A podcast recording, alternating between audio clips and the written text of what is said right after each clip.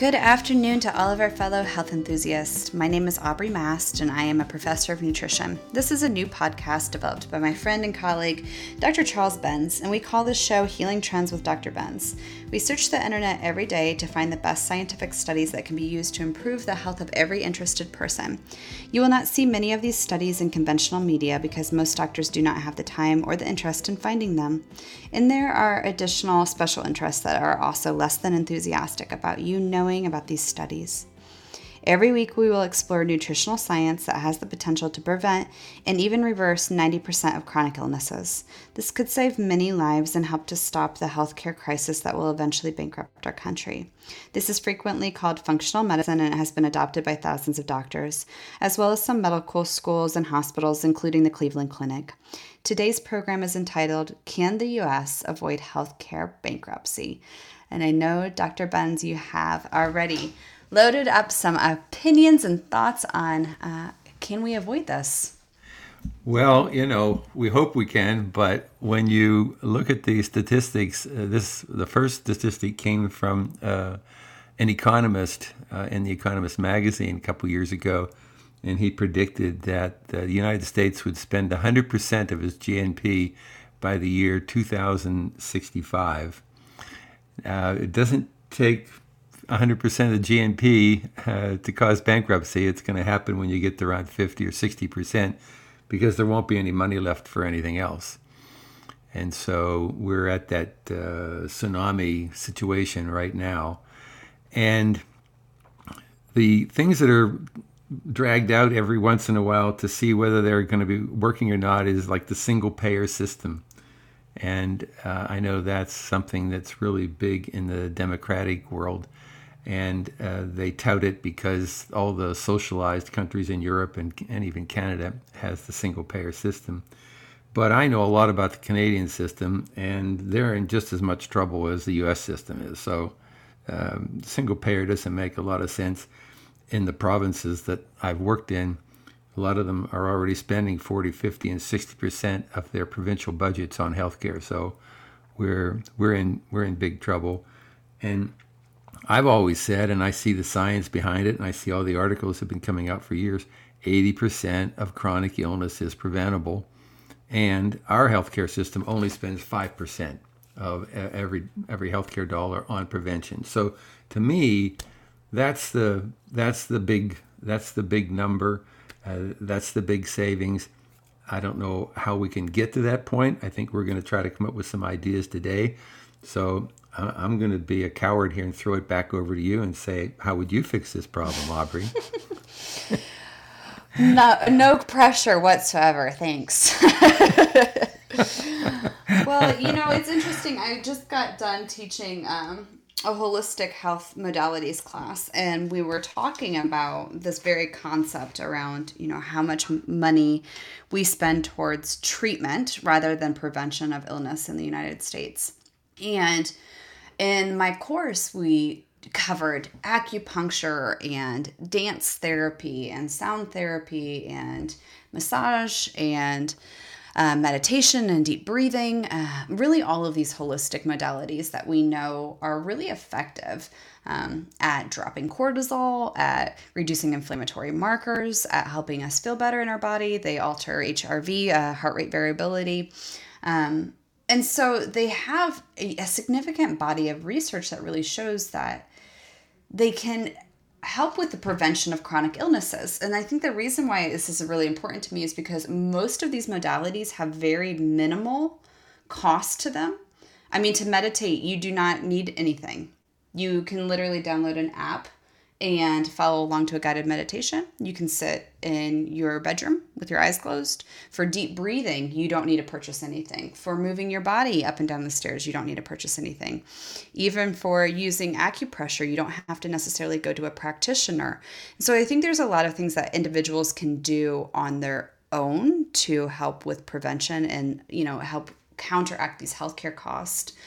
And I think that's a really important place to start, especially when we look at the financial trends in the United States where you see a great growth opportunity and growth already happening within the supplements. Um, the supplement industries and more and more individuals becoming uh, interested in these alternative or integrative healthcare practices, which are decreasing healthcare costs, but they're also really returning the power back to the individual to take control over how they feel um, and how their body's responding to whatever illnesses or symptomologies they're dealing with. Well, you know, of, of, of, course, those are things that are, are solutions, and a certain percentage of people are using them. Uh, but this incremental growth, where people all of a sudden the light goes on and they go, oh, wow, I better get healthy, um, that's going to take a long time. And, and so I think we have maybe three or four years in order to, to turn this ship around. And, you know, these big ships in the ocean, they don't turn very quickly. And this is the one that's really motivated by money. And so uh, we'll just tell it like it is. The pharmaceutical industry controls the medical system in the United States. And so 70% of the ads that are uh, in the national media come from Big Pharma. And Big Pharma is by far the biggest contributor to political elections. And we know how fickle and cowardly politicians are. And so, are they going to be able to, to say, let's turn the ship around whenever there's so much money going into their re-elections? So, that's what's kind of been uh, driving the ship for the last 20 or 30 or 40 years. And so, that's why the single payer system turns out to be a politically popular alternative. And now, with the Democratic Congress, um, there's this opportunity to change it. And I wouldn't say no to that uh, as a first step. But to me, uh, there's so many things that could be done before that. And I think self care is one thing. I think parental guidance is another thing. Uh, a lot of parents really don't know how to feed their children. And, you know, we've got like 70% of people in the United States are overweight or obese. And we've got at least 50 or 60% of, of children that are overweight. So they're eating the wrong food. So I'm going to put it back to you and say, yeah, okay, but let's say we changed our nutritional standards. And let's say that uh, if the supermarkets had uh, scores on all the food that said, these are the healthy foods, and this is the score for that food. You know, there's over a thousand stores in the United States that are already using that kind of system. And so you can go and look at a food and go, hey, that's a really healthy food. Conscientious parents, especially women, mothers, will do that. So there's a thing that the food industry could do to try to drive people towards healthier choices. And I just think that the food industry is one of the culprits. You know, they like the fat, they like the salt, they like the sugar. And so we would I would say get those things taxed uh, that would be one of the things that I would say that governments could do. They also love to have more taxation. Well, tax those foods, but they've been cowardly about that as well. So, back to you. If the, if, if the food industry won't do it, and the parents aren't going to do it, where do we get the incentives from? I like the self care thing, but where do incentives come from to get this thing turned around? That's a big question. Uh, you know, I think we're really talking about a paradigm shift, and we're talking about a paradigm shift where we don't have a culture based upon sick care, but we have a culture that's based upon well care, and that not only involves education, but involves mental and emotional health. Um, you know, it involves social well being and occupational well being as well. And so I agree with you. I mean, it there is fault within uh, the food industry for sure. And there's definitely fault within the pharmaceutical uh, industry um, and also um, you know like how you find incentive for me the, the clients that i work with the incentive comes from them as individuals where they get to a place where they have to take control over their health and well-being.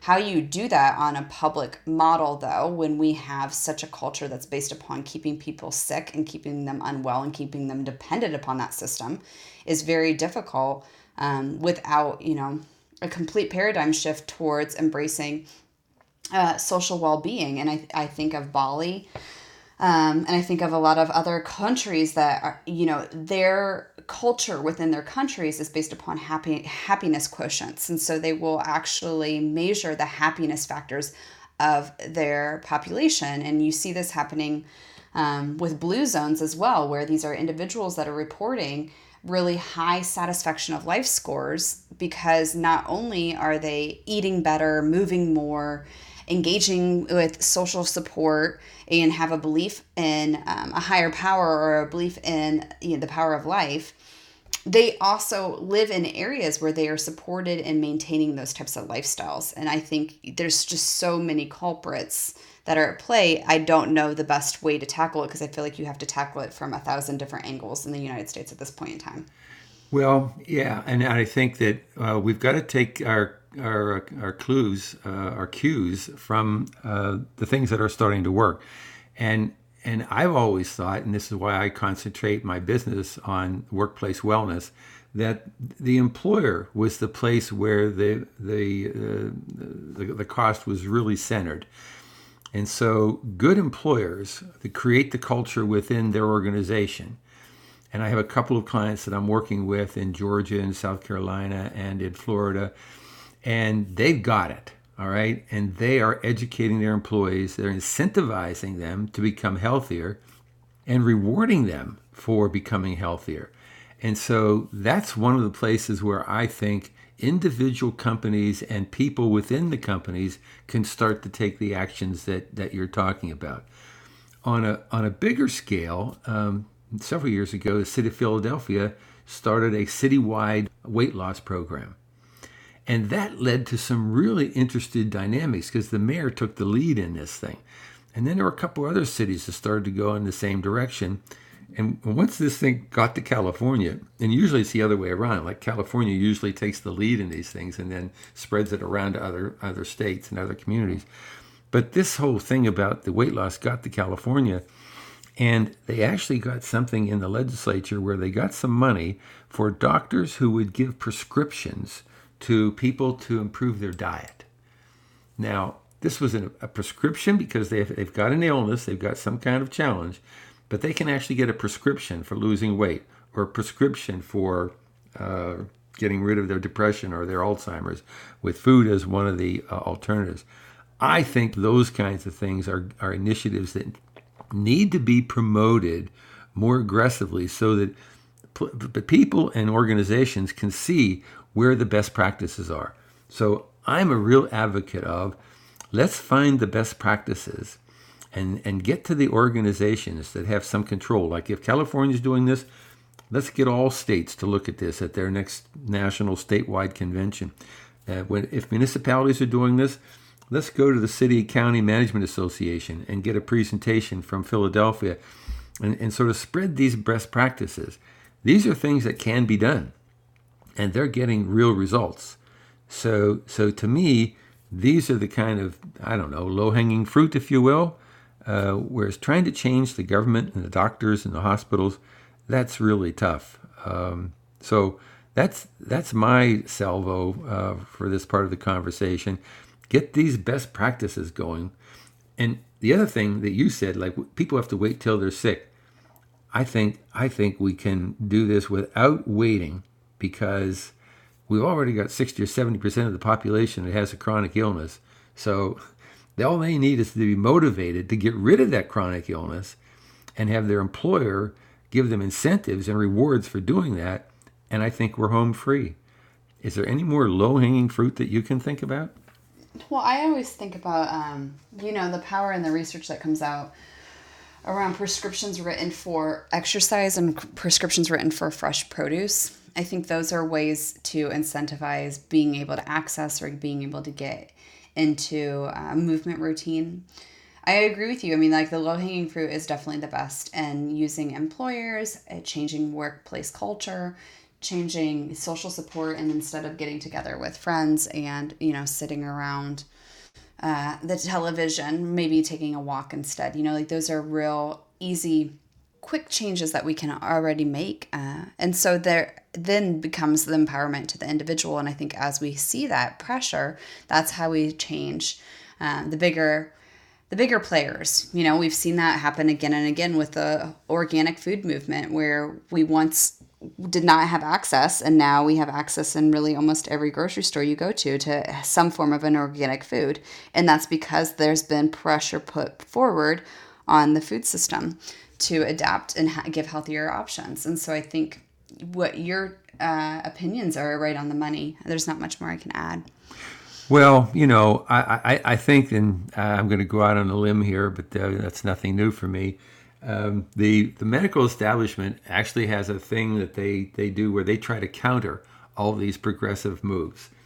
So uh, when you have a doctor that's trying to do something really creative, um, they'll they'll go after him or they'll write articles that'll discount what he's trying to do. Um, I think they even have gone after the whole Cleveland Clinic and and and said, okay, Cleveland Clinic is not doing medicine the way they should. And so, if you uh, like have a, a, discussion on COVID and say, so what's the value of vitamin C and D and zinc? Well, there's thousands and thousands of studies, but invariably the medical community will come out and write a counter argument in, the news media somewhere, and they have a way to get it published.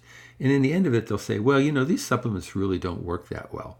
I mean, they're very limited. Unless you have a real big deficiency, there's no benefit to them.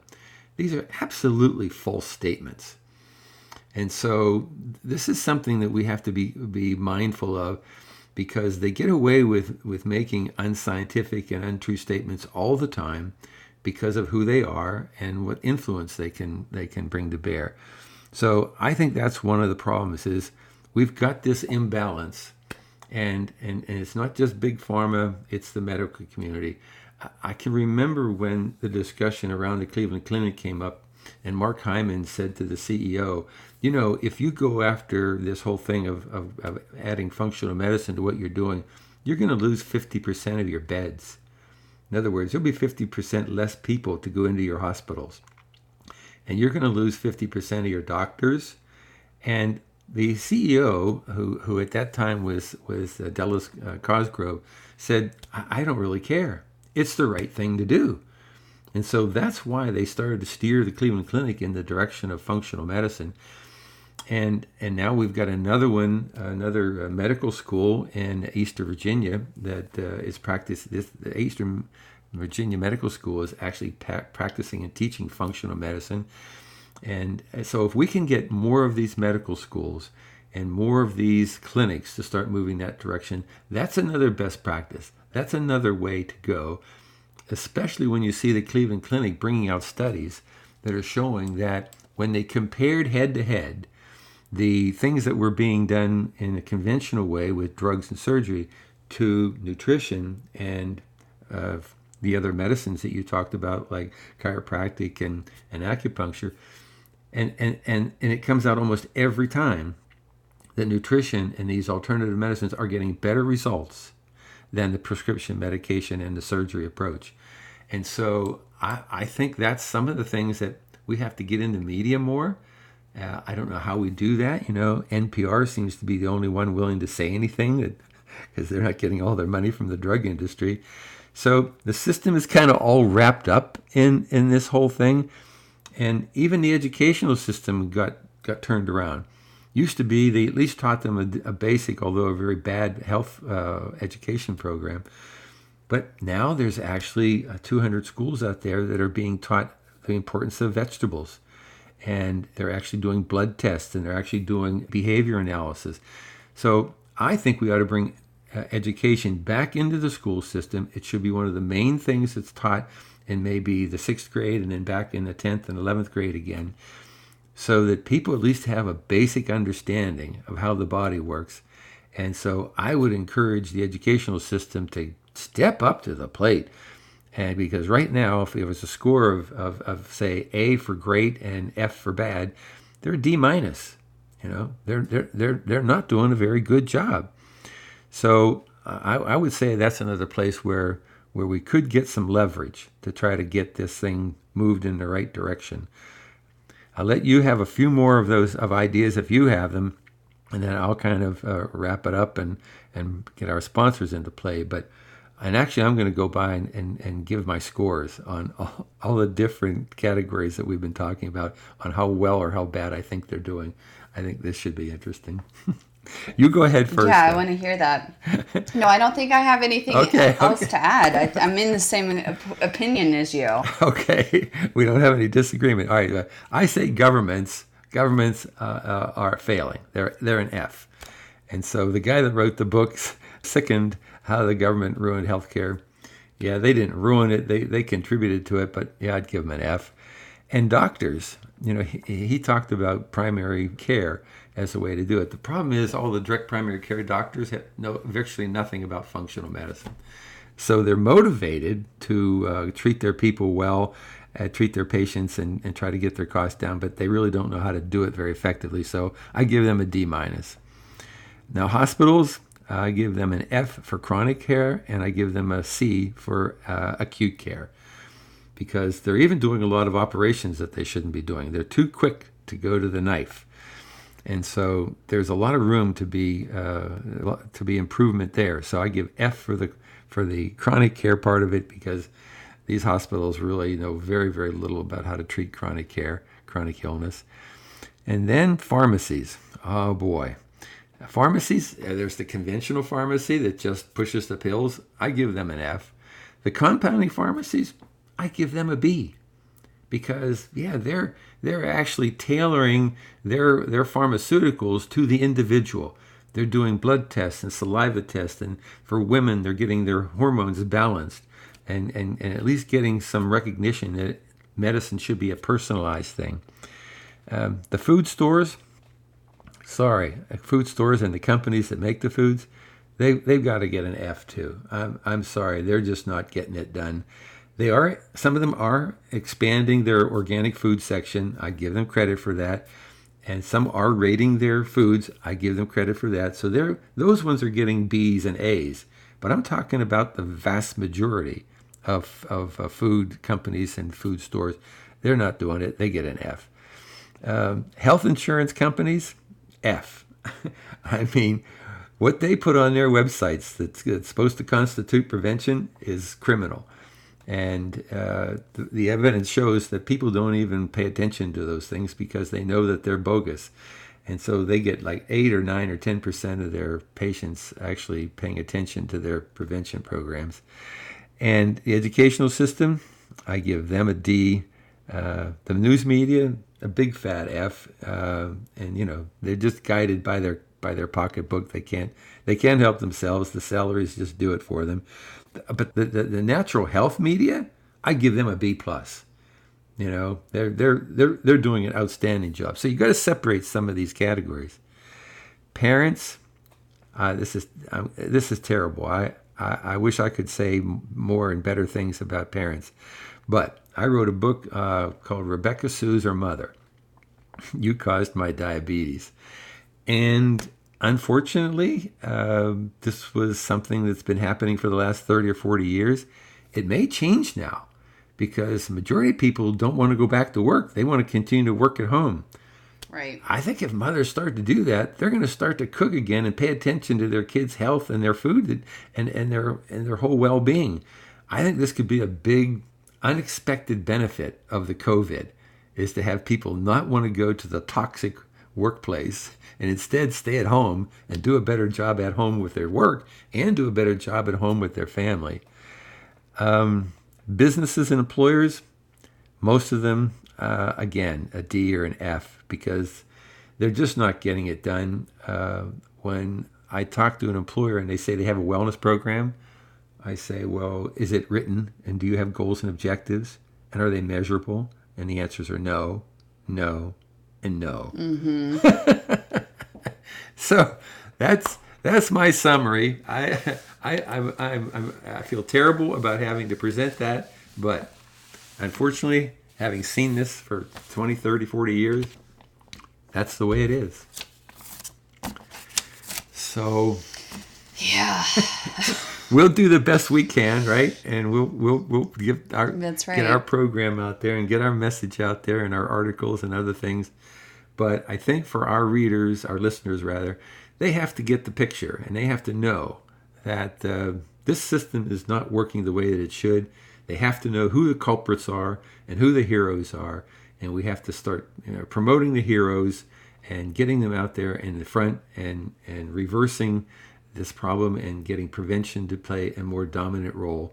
And so uh, that's that's my pitch, and and I, I think that most of our sponsors would agree with that. Um, first one is uh, Southern Trust Financial Planning, and I've been working with them for 20 years almost, and they're not not only interested in your financial health, they're interested in your personal health. Uh, they've they've been doing workshops for their clients with me for uh, like 18 years anyway. And so it's a company that has the right culture and the right ethic. And I know the CEO, and he's a real driver personally into this whole uh, wellness and health thing. And his family and his kids are all on board with it. So that has it has to start at the top. And I think that Southern Trust Financial Planning is a company that does that. Uh, DHA Labs, they're another one. Wow. Uh, the, the CEO there, the head guy, he's his family have been into this for 60 years, 70 years, and he's really all about having the best tests. And and one of the things that we have to get people to do is get the right test because the employers and the doctors aren't testing for the right things. Well, DHA Labs has these advanced tests. I've developed five or six of them.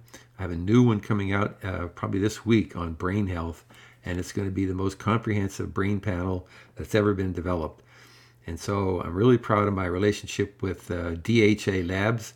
And uh, I think anybody in any organization or any individual that wants to have advanced blood testing or saliva or even genetic testing, DHA Labs is a place to go. And uh, Paddock Pools. Paddock Pools has the most healthy pools in the country, I think.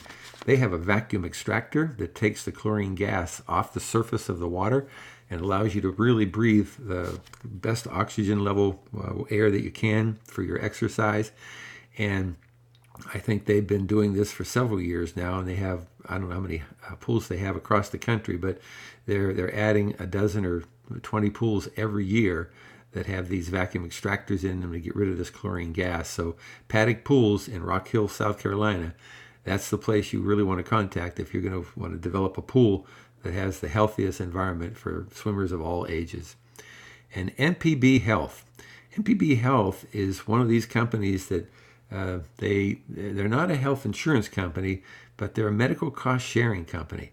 And medical cost sharing is something that attracts people who want to be healthy, who want to be well, and don't want to be penalized by being part of an insurance and health insurance program that forces them to share uh, those high costs of people who are not taking care of themselves.